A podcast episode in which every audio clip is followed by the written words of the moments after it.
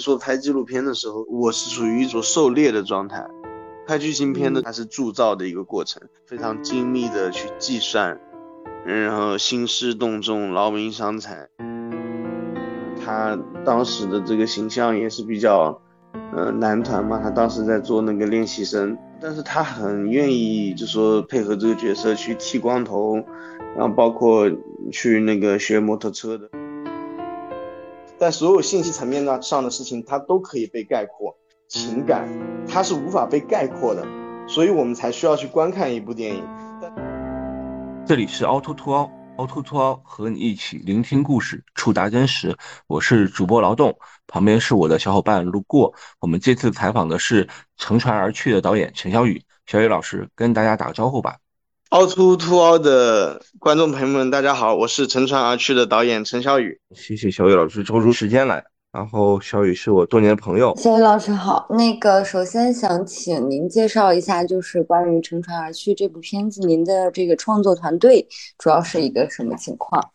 呃，《乘船而去》的整一个创作团队都是比较年轻的，摄影师是第一次拍电影长片，他拍那个呃短片和呃广告会居多。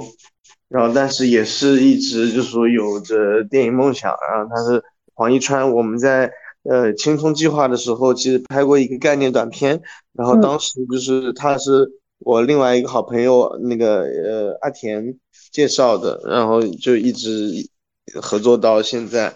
然后那个呃美术指导是我爱人邓小珍，从二零一二年开始跟我一直拍纪录片。然后我之后每一个片子他都。有呃很大的这个参与，呃，那这这两位是就说对画面影响最大的人，然后那个我们的那个制片人是黄帆，啊，他可以说是，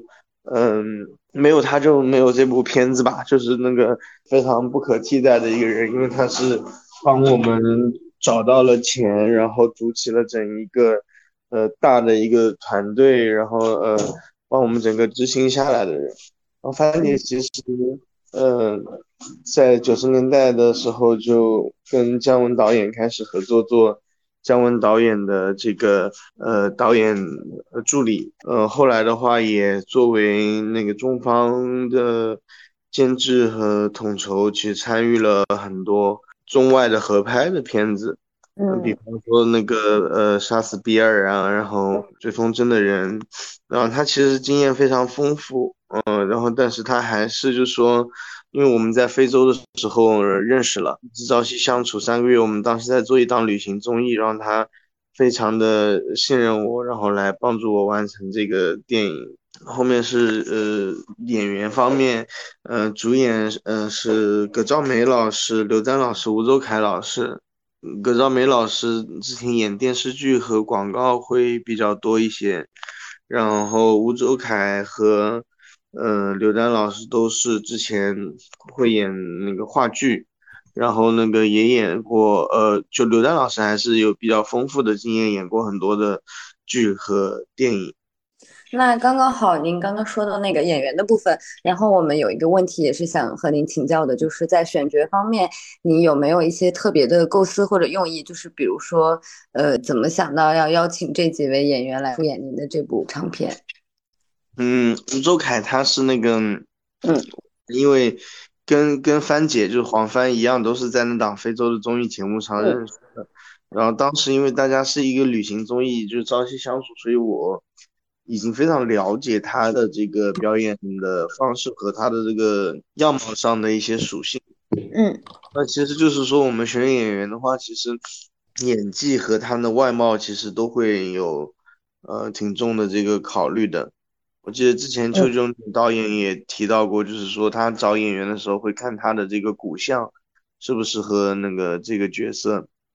然后我觉得吴周凯他的骨相就是很适合阿青这个角色。因为阿青这个角色，他是整个片子里最容易悬浮的一个角色，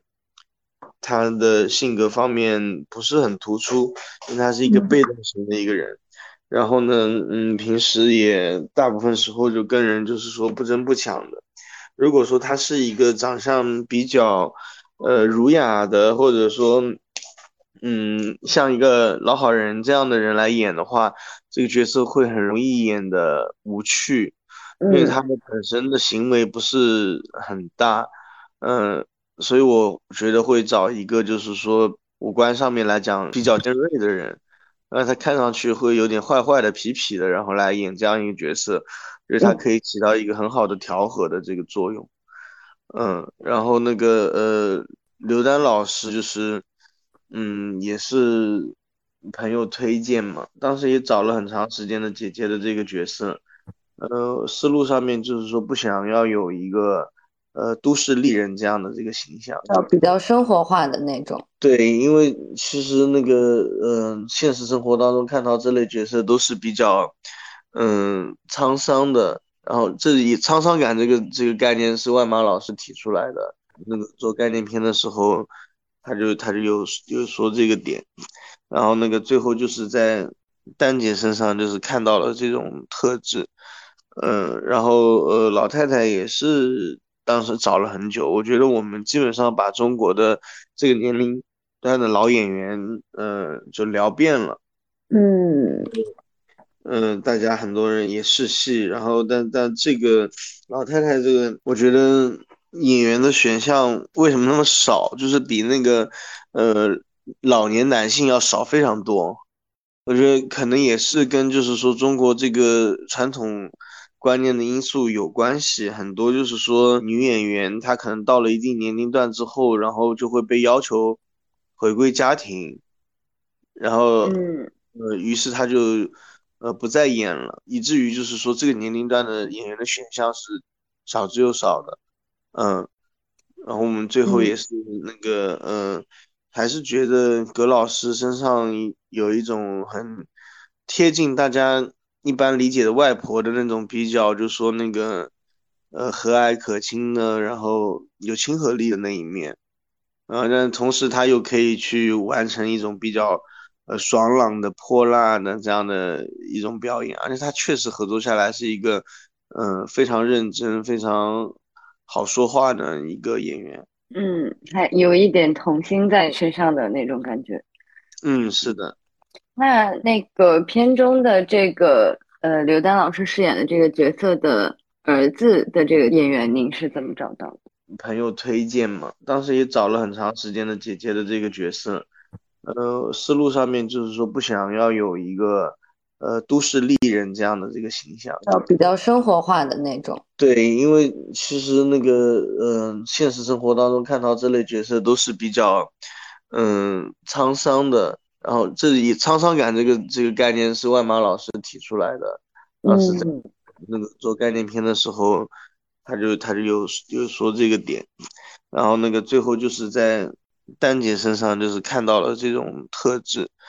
嗯，然后呃，老太太也是当时找了很久。我觉得我们基本上把中国的这个年龄段的老演员，嗯，就聊遍了。嗯嗯，大家很多人也试戏，然后但但这个老太太这个，嗯，我觉得演员的选项为什么那么少？就是比那个呃老年男性要少非常多。我觉得可能也是跟就是说中国这个传统观念的因素有关系，很多就是说，呃，女演员她可能到了一定年龄段之后，然后就会被要求回归家庭，然后，呃，于是她就呃不再演了，然后，嗯，以至于就是说这个年龄段的演员的选项是少之又少的，嗯，然后我们最后也是那个，嗯。还是觉得葛老师身上有一种很贴近大家一般理解的外婆的那种比较，就说那个呃和蔼可亲的，然后有亲和力的那一面，然后但同时他又可以去完成一种比较呃爽朗的、泼辣的这样的一种表演，而且他确实合作下来是一个嗯非常认真、非常好说话的一个演员。嗯，还有一点童心在身上的那种感觉。嗯，是的。那那个片中的这个呃刘丹老师饰演的这个角色的儿子的这个演员，您是怎么找到的？就其实我们因为这一次是没有找一个就是说那种选角公司去做的，嗯，然后那个呃，我们有一个选角导演，他是在开拍前才介入进来，嗯。嗯，之前的话相当于就是我们就会发那个组训，嗯。然后呃也会很认真的看每一个人投递上来的这个资料和这个试戏的片段，嗯，就是阿涛这个角色是最多人报名的。因为的那个男生他的表演欲望还是挺强的，然后我们会大致有一个自己要的一个呃方向嘛。那阿涛这个角色就是给我感觉就是还是比较清瘦的，也是跟选角导演在朝那个方向去去选，就是要有少年感嘛。这角色比较重要是少年感，然后呃，我我是说你那你要么就真的给我找就是说那个嗯十八岁以下的人来演，又或者说就是说他他长相上就特别见小，然后那个嗯就就选来了一堆的人，就有很多资料，然后也发了这个实习片段。啊，当时我就觉得那个吴周凯，呃，不是，呃，何振玉，就是那个特别的合适，眼神比较清澈，确实那个上镜还挺瘦的，就是那种瘦呢，会有一种那个特别呃素和那个干净的这个特质。嗯，我倒是觉得，就是说胖瘦这个东西对我来说，并不是说是美丑的一个那个界定的一个标准，就但是。呃，我们就你想象当中一个一个和尚，然后那个他是那种清瘦的和尚的话，你也会觉得说好像就是仿佛他心里面的东西也少一点，杂念也少一点的这样的一种感觉。我觉得那个呃，好像呃，如果不是那么瘦的话，就是仿佛就多穿了一些衣服在身上的，嗯，那那种感觉。当时就说导演组是有些许顾虑，因为。呃，他当时的这个形象也是比较，呃，男团嘛，他当时在做那个练习生，嗯，对，然后但是他很愿意就说配合这个角色去剃光头，然后包括去那个学摩托车的，因为他一开始不会开摩托车，他是临时自己跑去考的那个，呃，驾照，哦，就是驾照，嗯，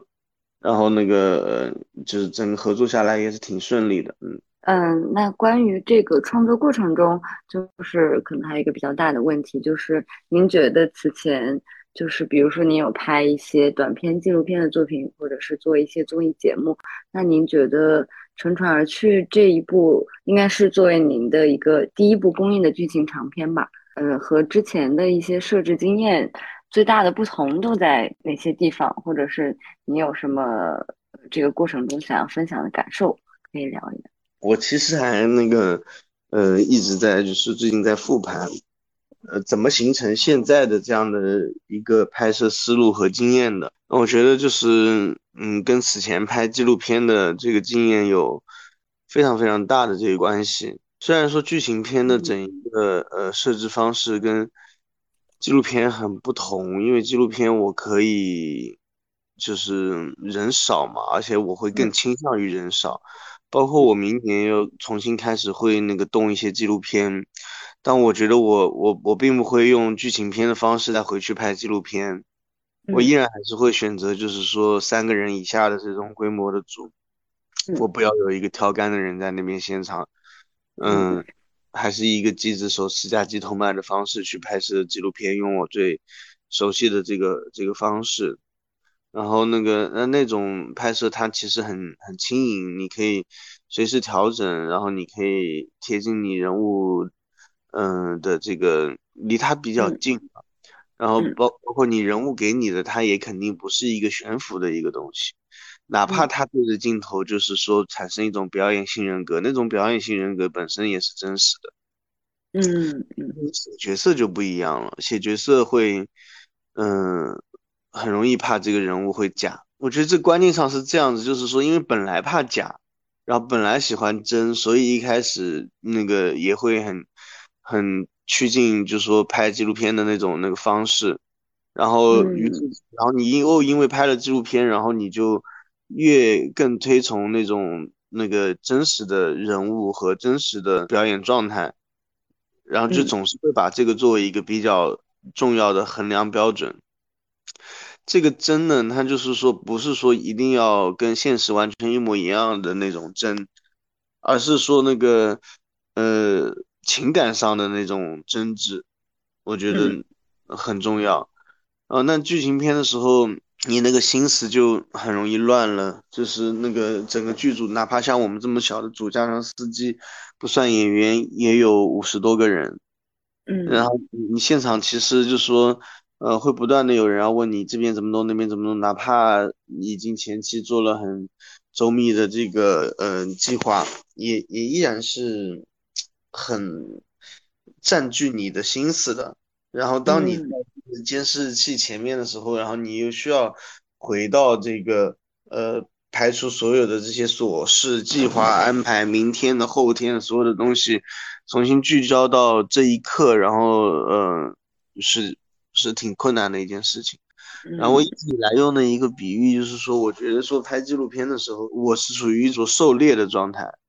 啊，这个。听上去可能 就是有点好像把拍摄对象当猎物一样的这种感觉，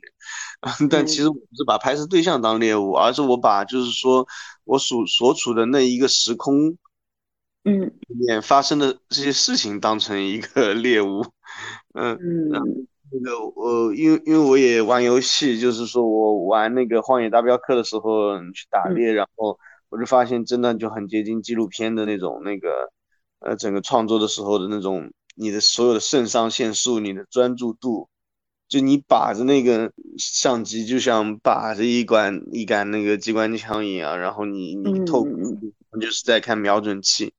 然后你会有同样的需要追捕的时候，你有同样的需要预判的时候，同样的需要守株待兔的时候，快速的调整，隐藏自己，嗯，该参与的时候参与进去。然后当你拍到素材的时候，然后你会产生一种巨大的这个成就感。然后这这个整一个这种就是说那个呃游戏般的这个呃过程，这种乐趣，其实在拍剧情片的时候，我我很少就是那个感受到。拍剧情片的它完全完完全全不是狩猎，它是它是铸造的一个过程。你就像盖楼的一个。建筑师一样，然后，呃，所有的一砖一瓦、水泥结构、钢筋，然后你要去，呃，很非常精密的去计算，然后兴师动众、劳民伤财。拍摄过程当中，其实那个乐趣不浮现。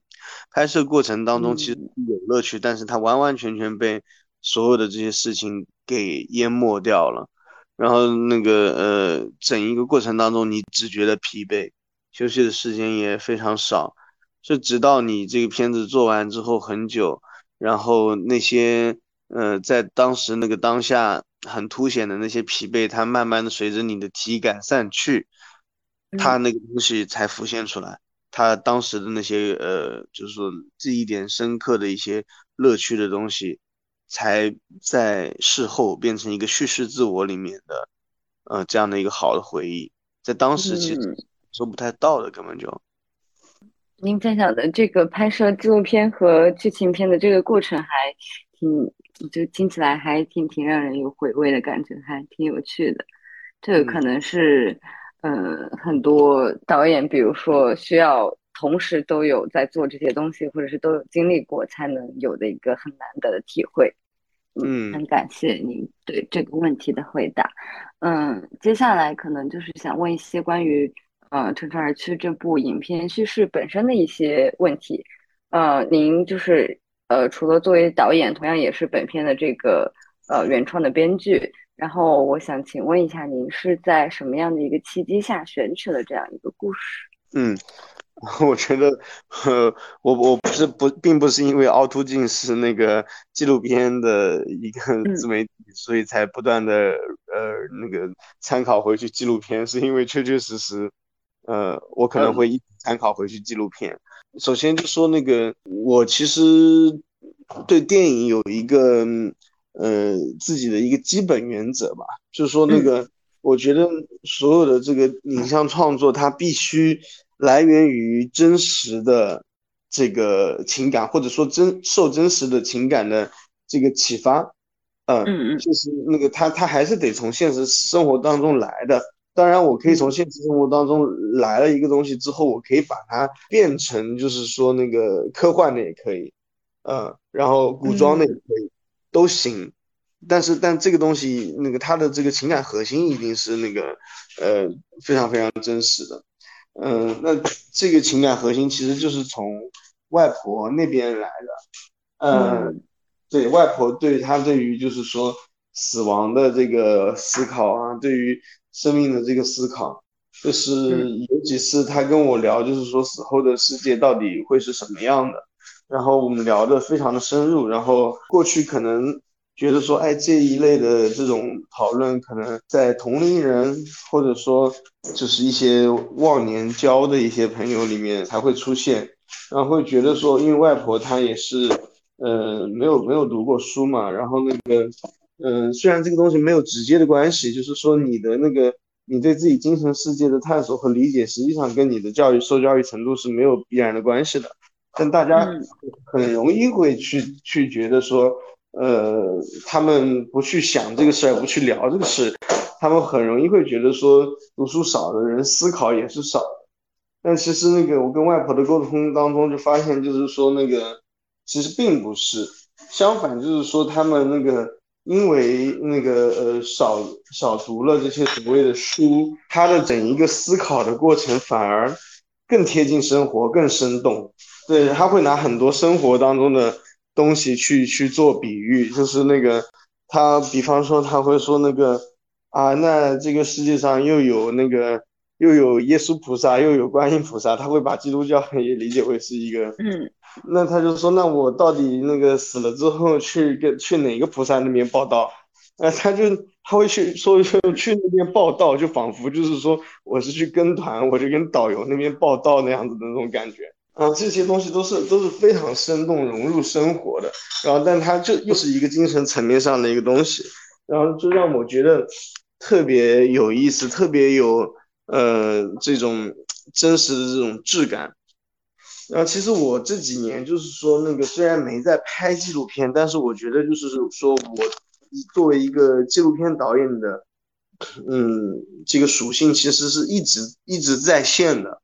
嗯，就我我我觉得那个，呃，我我之前拍纪录片有一个很大的一个问题就在于，就是说我不好意思把很多东西给拍下来。嗯，嗯，因为跟拍摄对象的关系，要不然就会很尴尬。就是很多时候那个他们吵架，我就我就那个不拍了，要要保持一定距离，呃，保持一定的距离，那也导致就是说有有的时候我我拍不到一些就是说别的纪录片拍得到的一些比较深入的一些素材，嗯，对，然后呢那个呃，但是就当我不拿摄影机的时候，我觉得我就是拿我的眼睛和脑子在拍纪录片。嗯，呃，我我依然在采集素材，嗯，只不过我没有把它就说在当时用摄影机拍下来，然后那个它经过了很多道程序的这个转化，它首先就是说你捕捉到了那那些核心的点，他们的那种状态，包括那个场景的状态，然后呢，呃，你在脑子里面去就说那个重新构建它，然后并且去思考，就是说那个呃，他们为什么会呈现出这样一种状态。嗯，这背后是怎么样一个人物动机和一个心理逻辑？然后呢，那个他再回到你当时探讨，呃，就是思考的一个大的一个命题下面，比方说陈昌旭就是关于归宿嘛，然后那你就会去重新把那些时刻在脑子里面罗列、编排、重组、加工，嗯，做加法、做减法，然后它形成一个剧本。所以剧本本身就是那个，呃。可能里面一半以上的词就是我在生活当中，要么是听外婆说过，要么是听我姐说过，要么听我妈说过，要么就是听我吃在吃面的时候隔壁桌的人说过，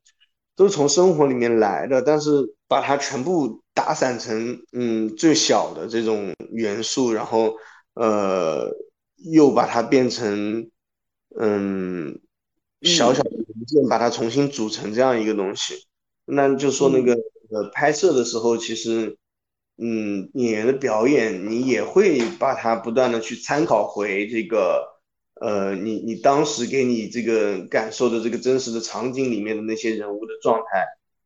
嗯，然后包括到最后剪辑的时候依然是这样，就是因为按照那个呃剧本来剪，其实那个剪出来的效果其实并不好，我们做了很多结构上的调整。呃，最大的一版那个改动的时候，我的心态的变化就是我可以把这些素材重新去当做纪录片素材去剪辑了。嗯，啊，我觉得这个是非常关键的，就是说那个，因为剧本它塑造了一个有连续性的这样的一个世界，然后你会觉得说。啊，这句词这个关键信息什么一定要，然后这两个动作进之间是接的，但是我们在剪纪录片素材的时候，从来不会去考虑，就是说这两个动作之间接不接，它的动作是不是连续的，我只在乎就是说这个 moment 这个瞬间重不重要，那个瞬间重不重要，然后他们放在一起，然后能把情绪推到什么程度，然后包括就是说那个，嗯，因为整一个剧本的写作它太讲逻辑了。你总是把所有的东西就放回到信息层面，你就觉得说这句词儿不给到的话，就是说这个意思观众是 get 不到的，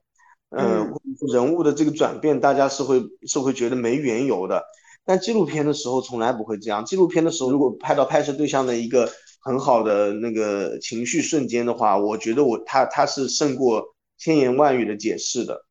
嗯，呃，你看到他失落了就是失落了，你看到他开心了就开心了。你把自己转转变拍下来，它是一个情绪主导的，而不是信信息主导的这样的一个东西。在剧本层面上面，你看不见表演，所以你一定是信息主导的。然然后，但是当你演员演了出来的时候，哦，你突然发现，哎，我这句词儿好像不需要了，因为他在那个沉默的瞬间里面所呈现出来的这个肢体的这个表现和他的神情，就已经把那个情绪给到位了。我不需要他再说那句话。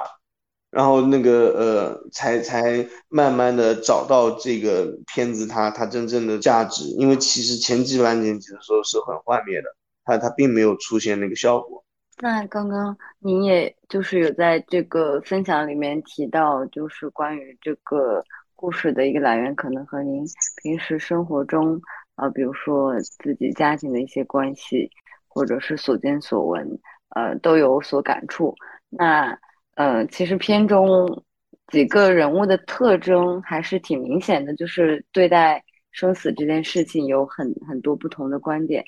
我想请问一下，您本人的生死观是怎样的？或者有没有觉得您写的这个角色中有有哪一位人物是比较符合您的一个心境或者是状态的？角色当中，其实阿青和阿涛都有过。嗯，挺挺重的一个投射在里面的。嗯，我还是一个信佛的一个人，但是我不太我不太参与就是宗教活动。嗯，因为我觉得就是说宗教跟信仰之间有一个区别，宗教它是一个载体，然后那个它可以就说承载信仰，但它并不是信仰本身。然后，但是这个载体和这个容器，嗯。它毕竟是由人组成的一个组织，一个机构，然后它就会产生很多人的毛病，然后很多与信仰无关的，甚至背离信仰的事情。嗯，然后，但对于我个人而言呢，我是呃相信，就是说，呃，这个事件本质上是不存在的，它是呃所有人的幻觉的一个交织。但我们在这里面的所有的感受都很真实，嗯，但我会觉得说那个有很多很多的事件，那佛教里面也讲，我们这个是说佛世界嘛，它会有各种各样的，嗯，很多就是像，嗯，恒河里面沙子一样数不清多的这样的事件，然后那个，呃，是我会觉得死亡它是一个起点，如果说那个。总结成一句话的话，我的生死观就是觉得说，嗯，我们所生活的这个世界它不是唯一的世界，而死亡是去往另一个世界的起点。然后，但是你去的那个世界，它可能是一个很光明的世界，它也可能是一个很黑暗的世界，它不能够由就是说天堂、地狱这样子简单的去概括，因为世界它是非常丰富的。嗯，但是你去哪里一定是。你自己的心去指引的。所以说，其实那个老太太，嗯，她就是最后上楼梯的时候有一个回头望的那一个，呃，画面，嗯，就是阿涛的声音叫外婆，外婆，人呢，他其实就是在去往新世界的一个岔路口，就是说他原本去的是一个，因为他的心也感受到了一些孤独，然后他可能去往的是一个更加孤独的一个缺少告别的一个。嗯，有很多的记忆被搁浅在一个黑暗空间里的这样的一个世界，然后但是最后因为亲人的爱，然后他去了一个更加充满希望的光明的这样的一个世界。嗯，还是很嗯平静的一种哲学观，我觉得。嗯。那除了关于生死的一个态度，您在里面有所投射。那我想请问一下，比如说，那可能近几年，比如说国国内的一些关于现实主义的一个片子，讨论亲情的还是很多的。呃，您拍这个《乘船而去》，呃，嗯，您觉得这部片子就是个人认为最成功的核心的点在哪里？就是其实可能亲情讨论的时候，会让更多的观众去产生某种呃观看时候的共情感，就是在讨论亲情关系的时候，但是又可能会呃，比如说我我我有过这样的体验，然后看过很多片子，大家会会觉得在重复某种共情，但但我个人呢，作为观众的时候，呃，看您的这部片子的时候，我我会有那种呃。陌生的熟悉感，不是只是有单纯的那种所谓对亲情的共情，还是会会有更多感动的部分在里面。嗯，这个我觉得是非常难得的一件事情。然后想请问一下，您您个人认为，就是自己的这部作品里面最成功的点是不是在这个部分？其实说实在的，那个呃，就是你你说的这个前提哈，就是说那个。我我自己并没有特别的那个感觉到，就是因为我看那个这些年一些亲情的片子的时候呢，呃，我觉得虽然题材上有在重复，但是每一部都是有它的这个独特之处的。嗯，你比方说那个小伟啊，然后他他里面我觉得他有很强的这种呃流动感和那种他的纪录片的这个质感其实是。更强一些，我觉得，嗯，因为它有很多的那个手持的那个离人物很近的，然后这样的这个镜头，把我们牢牢锁死在人物的这个内心世界。嗯，我觉得跟每个人的性格，它其实是会有关联的。嗯，每个人他性格，他只要不同，他拍出来的东西就一定会不同。嗯，我觉得你所说的这种熟悉的陌生感，我倒是可以理解。嗯，就比方说那个，你要说就我喜欢的导演的话，就是说杨德昌导演，我肯定是很喜欢，最喜欢就是杨德昌导演。那我受日本电影和这个台湾新浪潮电影的这个影响，嗯，但是就是说我自己去拍的时候，我呃还是会有一些区别于他们的一些选择。就比方说，我生活当中就是一个，呃，说话比较多。和直的这样一个人，可能跟我认识，如果跟我相处一两天，就知道我这个一生的这个 所有的这些事情了。比较大嘴巴，所以你要让我克制成像杨德昌那样，我我是不行的。你你如果说看我之前的就是说那个纪录片的话，你会发现就是说我还是挺想把就是说情感上面的一些东西非常直接的传达出去的。嗯，会用字幕的方式，然后会用呃音乐蒙太奇一些这些东西啊，嗯，然后那个呃，所以说整个片子你们看最后那个老太太的这个灵魂，她去往新世界的那一段，呃，整一个段落，它的呃整个画面和音乐其实都是去做了很多的这个呃渲染的。那这个其实你对于就是说喜欢那种很克制的风格的观众来说，那一段就是就简直可以说是煽情了。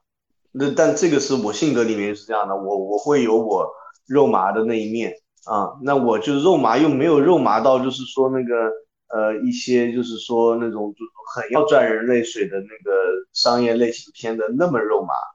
那么它就呈现出了一个这种中间状态，呃，就是我我会比比淡的那些片子再浓一点，比浓的那些片子再淡一点，有点像您刚刚有提到的，比如说在拍摄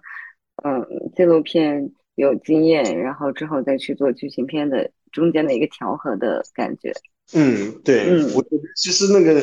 呃，你你跟导演聊映后啊，或者呃说就是日常生活当中打过照面的话，就会真的发现嗯每个片子和那个导演本身的性格，他说话的方式都是很匹配的。嗯嗯，会有这种感觉。那之后可能就想问一个幕后的一些拍摄过程中的事情，比如说您在拍摄这部影片的时候，具体的这个过程中啊，就是实际指摄影机，然后在片场的时候，您觉得遇到的比较大的困难或者最大的挑战是什么？或者哪一场戏您是觉得最让人头痛的？我觉得我们前期的就是说计划做的比较周密，当下的那个困难程度它都被均分了，因为我们嗯很好的预判了，就是说有难度的镜头它的难度所在，所以我们会给它留更多的时间。嗯，明白，就是看到，比如说有一些在在河边，或者是需要用到船这样道具的，会觉得这样的一个戏是，嗯，需要耗费更多时间和呃人力对。嗯嗯，我们会把这个技术难度就给那个提前拆分出来，所以我们把难度其实均摊了，没有哪一个，嗯，就是因为更难的镜头，它就会让我们有更多的时间和资源去做。但是整体而言，就是说综合下来的困难就是，哪怕你做了这样的平均的调配，时间还是非常非常不够的。嗯而且跟我同时期拍摄的另外两个伙伴的那个长片，就在前后几个月的这个时间里面发生。耿子涵的小白船、城市中的寻他，我们聊起来的时候都是时间不够，没有时间思考。嗯嗯，明白了。你想，那个我们是按照十六小时工作制去工作的，整一个就是说大组的人来说，他就都只有八小时的这个休息时间，然后我们自己回来之后都还得复盘昨天的那个跟组剪辑剪出来的昨天的素材，以及嗯今天拍摄上的一些东西，以及我们接下来要做的几天要做的一些准备，然后那这个东西松松的就花掉你三四个小时，那么其实就说对于主创来说，每天就只能睡三四个小时了。啊，就是就是严重的那种，就是说那个强撑的那种，嗯，真正很真实的身体上的那种疲惫，你就是嗯睡不够，然后那个睡不够，你要处理一堆事情，然后呃很多时候你觉得就是说，哎，你哪怕再给我这么一点时间，让我再多想一会儿，我能拍得更好。很多时候你下那个判断的时候，你真的觉得说啊，真好仓促啊，啊，但是没有办法，就是说你有那么多的景，乘船而去在剧本上它有一百三十多场戏。嗯然后那个因因为嗯，乘船而去它还是一个偏就是说那个生活流质感的这类片子，需要很多碎的那种景去支撑的。有的时候他在那个片子里，他就只出现一两个镜头，他他是所谓的过场戏打引号，嗯但是这些过场戏恰恰它又很重要，你还是要花心思去拍的，导致其实他的这个工作量其实是不亚于，就是说，就是景的这个数量，你要转场的数量是不亚于一个商业片的。你反而就是说，那个很多商业片，它现在都在一个可拍性很强的一个主空间里面完成大部分的这个拍摄，呃，就是所有的东西都会更可控一点。就你比方《乘船而去》里面，他带妈妈去吃个炸鸡啊，去逛一个古镇啊，呃，这些可能在剧本里面就是一两行字啊，然后包括他们一起拍个全家福，嗯那这种片段就是你说我就我就我就不拍了，我也不影响你理解这个故事，它它故事上面是不会产生断裂的。嗯但是你对于就是说这种那个呃生活流的片子来讲的话，这些所谓的过场戏，它恰恰是就是说那个你流露最真实的情感瞬间的地方。你比方说姐弟俩他那个呃在医院走廊里面一场激烈的争吵过后，马上是阿珍一个人坐在空空荡荡的这个病房里面，然后马上就是切到弟弟和妈妈吃炸鸡的这个画面。那这整一个就是你其实一直是在给观众一个动静动静的这样的一个，嗯嗯嗯，就是说那个你前面看到他争吵是一个很外化的一个情绪表达，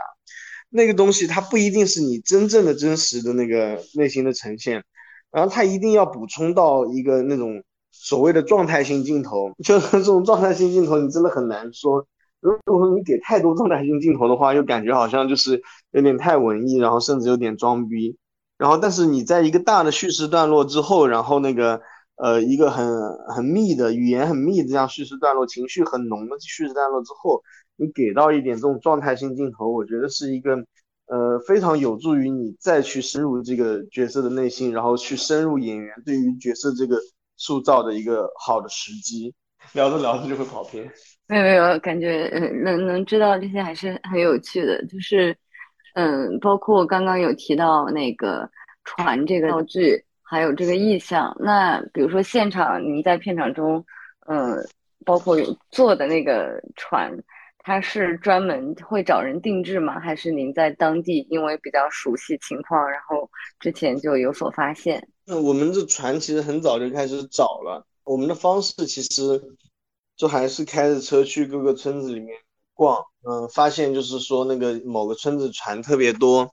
然后问他们都是那个在哪做的，然后他们就会告诉你，然后你再根据他们所说的那个方位，然后再一路的问问问，然后终于找到那个真人，那个老船匠，呃，他也跟我们讲了很多的故事，然后那个呃那个船就是说是他那边有的那个一艘船，然后我们就直接给他租用过来了，嗯。哦，原来是租借，就是之后还会再还给他，这样还以为是有专门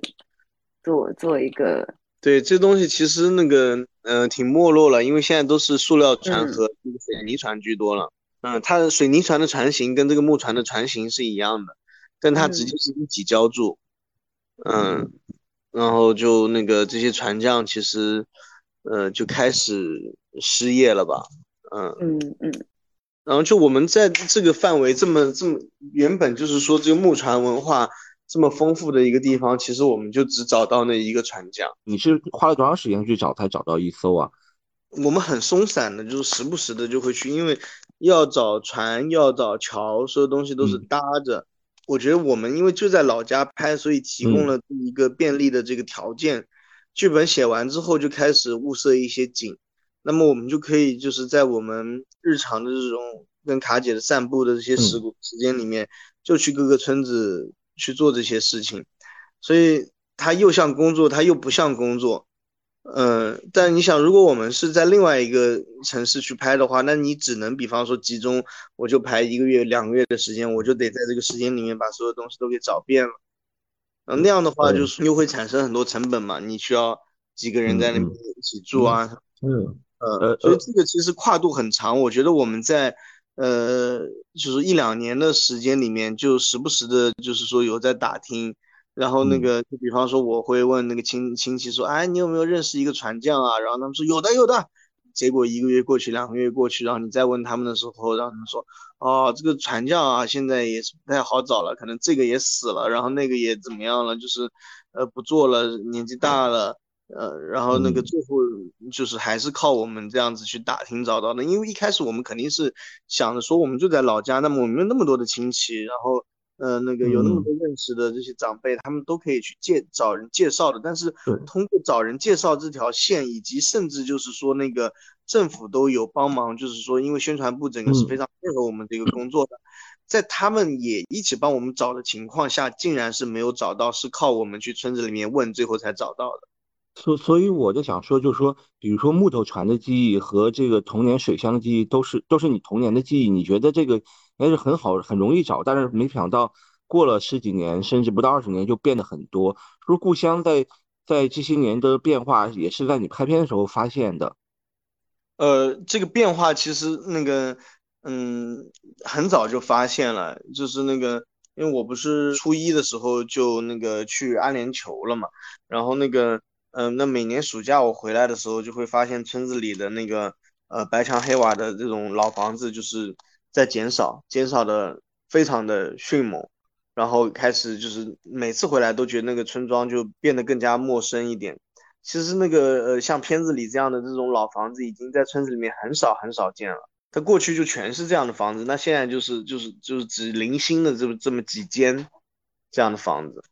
有个话题是这样，就是在地创作，因为我最近很关注这个话题。就刚才你就是一个很很好的在地创作的例子，包括你刚才说的，因为一个青年导演他第一部可能成本有限，他如果能自如的拍摄，在地创作是给了很多便利。所以就是这块能聊聊吗？就在地创作这一块，它的呃优势啊，或者是劣势这样子。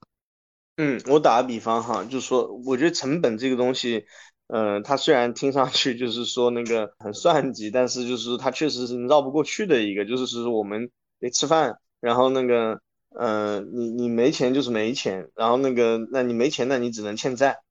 呃，就说那个这这个战线拉的比较长，就是说你在老家。他就把这个成本有效的控下来了，然后让你能够，就是说不需要依赖太多的东西去完成这一部分的前期的这种采风啊、看景啊。我打个最简单的比方，就是我现在就是其中下一部电影，它的主要的发生场景是深圳，我能够写出很多东西在不到深圳的情况下，但是就是另外一部分东西是我不到深圳去住个这么两三个月，我觉得我是写不出来，我真的写不出来。我就就就就没感觉啊！我对那个地方的人怎么说话，没有没有那么足够的，就是我听的不够，我看的不够，然后就是对对我来说就是很困难的一件事情。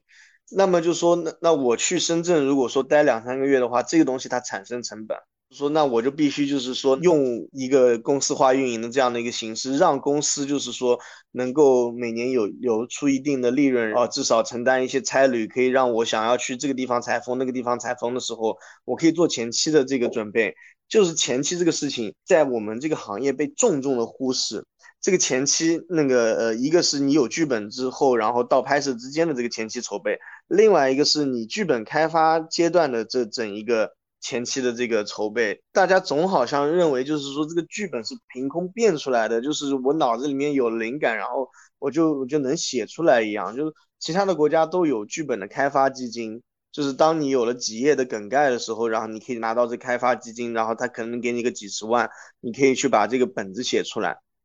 那我写剧本的时候，就像我说的前面说的，就是我用眼睛和脑子在那个拍纪录片，把这些东西。嗯，收集成素材，然后转化成剧本，那我不得跟人聊吗？然后就说，那我可能就是说，这两三个月，我我如果说我要专专注的做这件事情，做调研，做采风，那我就是没有收入的呀，那就得有一个东西去 cover 这个成本。但问题是，现在你有哪家公司会给你投开发阶段的钱？所以我只能去自己成为一个老板。然后才我才能够去 进行一个健康的一个那个创作，我我才能够给自己创造一个这样的条件。在地的话，就是说这个条件就更容易达成了。明白。所以说，就是如果一个青年创作者，比如他的创作可能第一步，呃，会建议说有些比如熟悉的场景和熟悉的那个故事入手，然后慢慢的再去有一些自己的发展，还是就是？我觉得肯定是从自己熟悉的这个入手是。就是实操性更强的，它的那个可执行性会强很多。就我觉得就是跟那个呃去菜市场买料买菜一样，就是说那个呃我我在浙江，然后那个我能买到很多浙江菜的在地的这些食材，对吧？食之当地什么的，用之当季。然后那个呃，那你我我的食材多，那我当然可以做出那个。呃，更从容的一道菜，更丰富的一道菜。你说我在呃那个浙江，我非要做一道就是说那个云南菜啊，我酸木瓜也买不到，然后酸豆角也买不到，然后很多东西都买不到，然后你你这强弄，这肯定是会那个产生问题的，就你没有足够的材料。还有这次也是你刚刚结束西西安之旅嘛，就作为吸引春光的这个节的闭幕片。然后跟西安的观众见面，他们会有一些不同和别的地方不一样的那个问题，或者说交流，或者对西安你会觉得有些不一样吗？我我倒很惊讶的发现，就是说那个具有很强的普遍性，大家其实交流的问题还是最核心的亲情的那些，呃，以及关于故乡的。其实有几个那个呃观众的这个跟我交流的时候说的话，让我真的挺感动的。就其中一个观众，他说他因为很早就离开了家乡，他是新疆那边的，然后他就跟故乡的关系一直是比较疏远的。他那个这这就说有在怀疑，就是我到底有没有故乡。然后他说他看完这部片子之后，就是他确信他是有故乡的。然后那个呃，他说的时候都都哽咽了，我我我也那个很受感动。我就是说，嗯，我这这个片子能够说能让观众有有这样的一种那个思考和这种你跟你故乡的情感，因为这个认知上面更近了一步。那我觉得，呃，作为一个创作者来说，你就觉得太开心了，能能够做到这样。然后另外一个姑娘她说那个呃，她爷爷生日就是在前一天的时候，然后她回家。嗯，坐火车单程就要五个小时，然后他也是很想看《乘船而去》，然后就，嗯，但还是想去看爷爷，然后就非常那个匆忙的这样来了一趟，然后但他回去给他爷爷过生，他爷爷特别的高兴，嗯，但回来的路上就是说，他就觉得说又要赶看这个电影，然后自己睡的时间也很少，就是舟车劳顿，就觉得说这个事情就是说，呃，是不是那个值得的，嗯，然后呃，但是他看完片子之后，他就觉得说。他特别庆幸他回去那个看了他爷爷，然后嗯，他觉得特别特别的值，然后呢，这个事情让我也觉得说拍这部片子拍的特别特别值。嗯，所以所以就是你的片子让观众唤起了他们对于故乡、对于亲情的一些记忆啊，我觉得这个是也是你片子最想表达的吧？嗯，对，因为其实那个我，我又又回到我刚才说的，就是说那个信息和情感这个事情，它。本身是那个相辅相成的，但是我们现在就是说那个，呃，整个信息时代太把所有的东西朝信息的这个方向单方面去那个偏移了很多。然后我觉得那个，呃，电影它作为一种更沉得下来的艺术，它非常有义务把大家从这种繁杂的信息当中解救出来，然后重新回到一种纯粹的情感当中去。情感这个东西它其实很抽象，它要经历一系列的那个体验。这个体验可以是你生命的体验，在电影当中的话，是你整一个观影的体验，它是许许多多的瞬间组合在一起的一种综合的一个感受，然后才产生你对一个人、一个地方、一部片子的这样的一个情感，它是无法被概括的，所以我们才需要去观看一部电影。但所有信息层面上的事情，它都可以被概括。然后，但是我觉得我们现在的生活，我们现在的时代都被高度概括了，我们。很少再去展开看到其中这样丰富的细节，这是需要去解决的一个问题。那关于片子本身还有拍摄过程，可能我今天那个采访跟你了解了很多问题。嗯，最后一个问题就是想，呃，请问一下您接下来的创作计划有没有想要分享的？这个也是我最近最头疼的一件事情。嗯嗯，感觉以前好像一件一件事情做。但现在就感觉就是想拍的东西太多，很多很多同时灵感同时冒出来。嗯，其实我现在想拍的这些东西的这个这些点子，其实都是跟沉船同时期的时候差不多就就开始萌芽了。然后，嗯，但是当时就是只有沉船一部片子，就是说那个进展特别大，然后其他的我就会觉得说慢慢来，以后慢慢都会去拍。那么其实下一步拍什么？其实就就比方说，我们有现在有两个电影和一个剧集，他们的开发程度是类似的，已经完成的开发程度是是差不多的。嗯，那么就究竟哪一个会先拍？其实我也不知道。其实现在就是一个非常多线程的这样的一个一个方式，我也在去学习怎么去在这种工作情况下依然去保保证它的一个。专注度和一个精力上的一个分配挺难的，嗯嗯，但是那个呃怎么说呢？嗯，主要的时间肯定不能说时间吧，主要的精力是还是想放在电影呃和那个就电影和剧集吧。我理解剧集就嗯并不会觉得说它跟电影就因为很多那个做电影的人看不起剧集。我倒呃有点那个，有点有点有点偏见，因为我觉得剧集是那个长叙事嘛。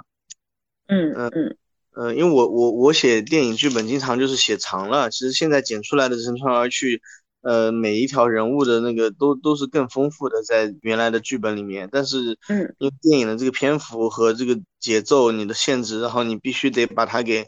剪掉了，但其实那个剧集它给了你更多的时间去，呃呈现人物的这个弧光啊嗯的复杂程度啊，呃，其所以说其实那个呃很多剧里面的人物给我们的印象是要比电影里面的印象更深刻的。慢下来去感受它，嗯对对对，你跟他相处的时间就更多，然后你看到他身上发生的事情也更多。嗯呃然后那个呃，当然纪录片我也会把它理解为是就是说那个电影的这个范畴嘛。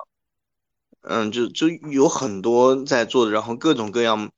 丰富的这个题材。就是如果说我保持一个比较良好的状态的话，我真的可以就是我我现有的所有的写在文档里的这些东西就就够我拍到老的了。嗯嗯但是在中间就是说有很多就是说挑战嘛，生存的挑战。呃，你比方说我现在这种多线程的这种那个开发方式的话，我需要团队去支撑了。呃，所以我现在也有全职员工，然后我是在做公司的这样的方式去运作这个团队，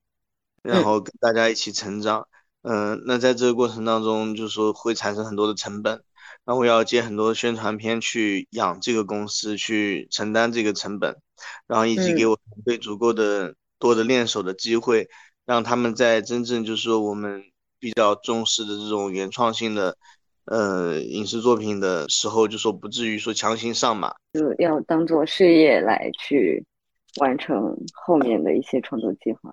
对对对，所以说你在工作的这个角度上来看的话，其实我们现在真的是朝一个呃更加科学的一个工作的方式去，包括我我过去就是说那个呃剪片子都是在家里面的工作室剪的嘛，那我现在公司那个下个月装修好的话，我会把我的剪辑工作站也带到公司里面去，让尽可能把这个生活和工作之间做一个明晰的一呃，有个一个分隔，嗯，对呃特别好，特别有意思，谢谢小雨老师。好，拜拜嗯，拜拜。这里是凹凸凸凹电台，大家可以在网易云音乐、喜马拉雅、小宇宙、苹果 Podcast、汽水、蜻蜓 FM 收听。同时，欢迎加入凹凸凸凹听友群，请在公号凹凸镜 DOC 下留言“听友”，欢迎大家在听友群里一起讨论播客内外的故事。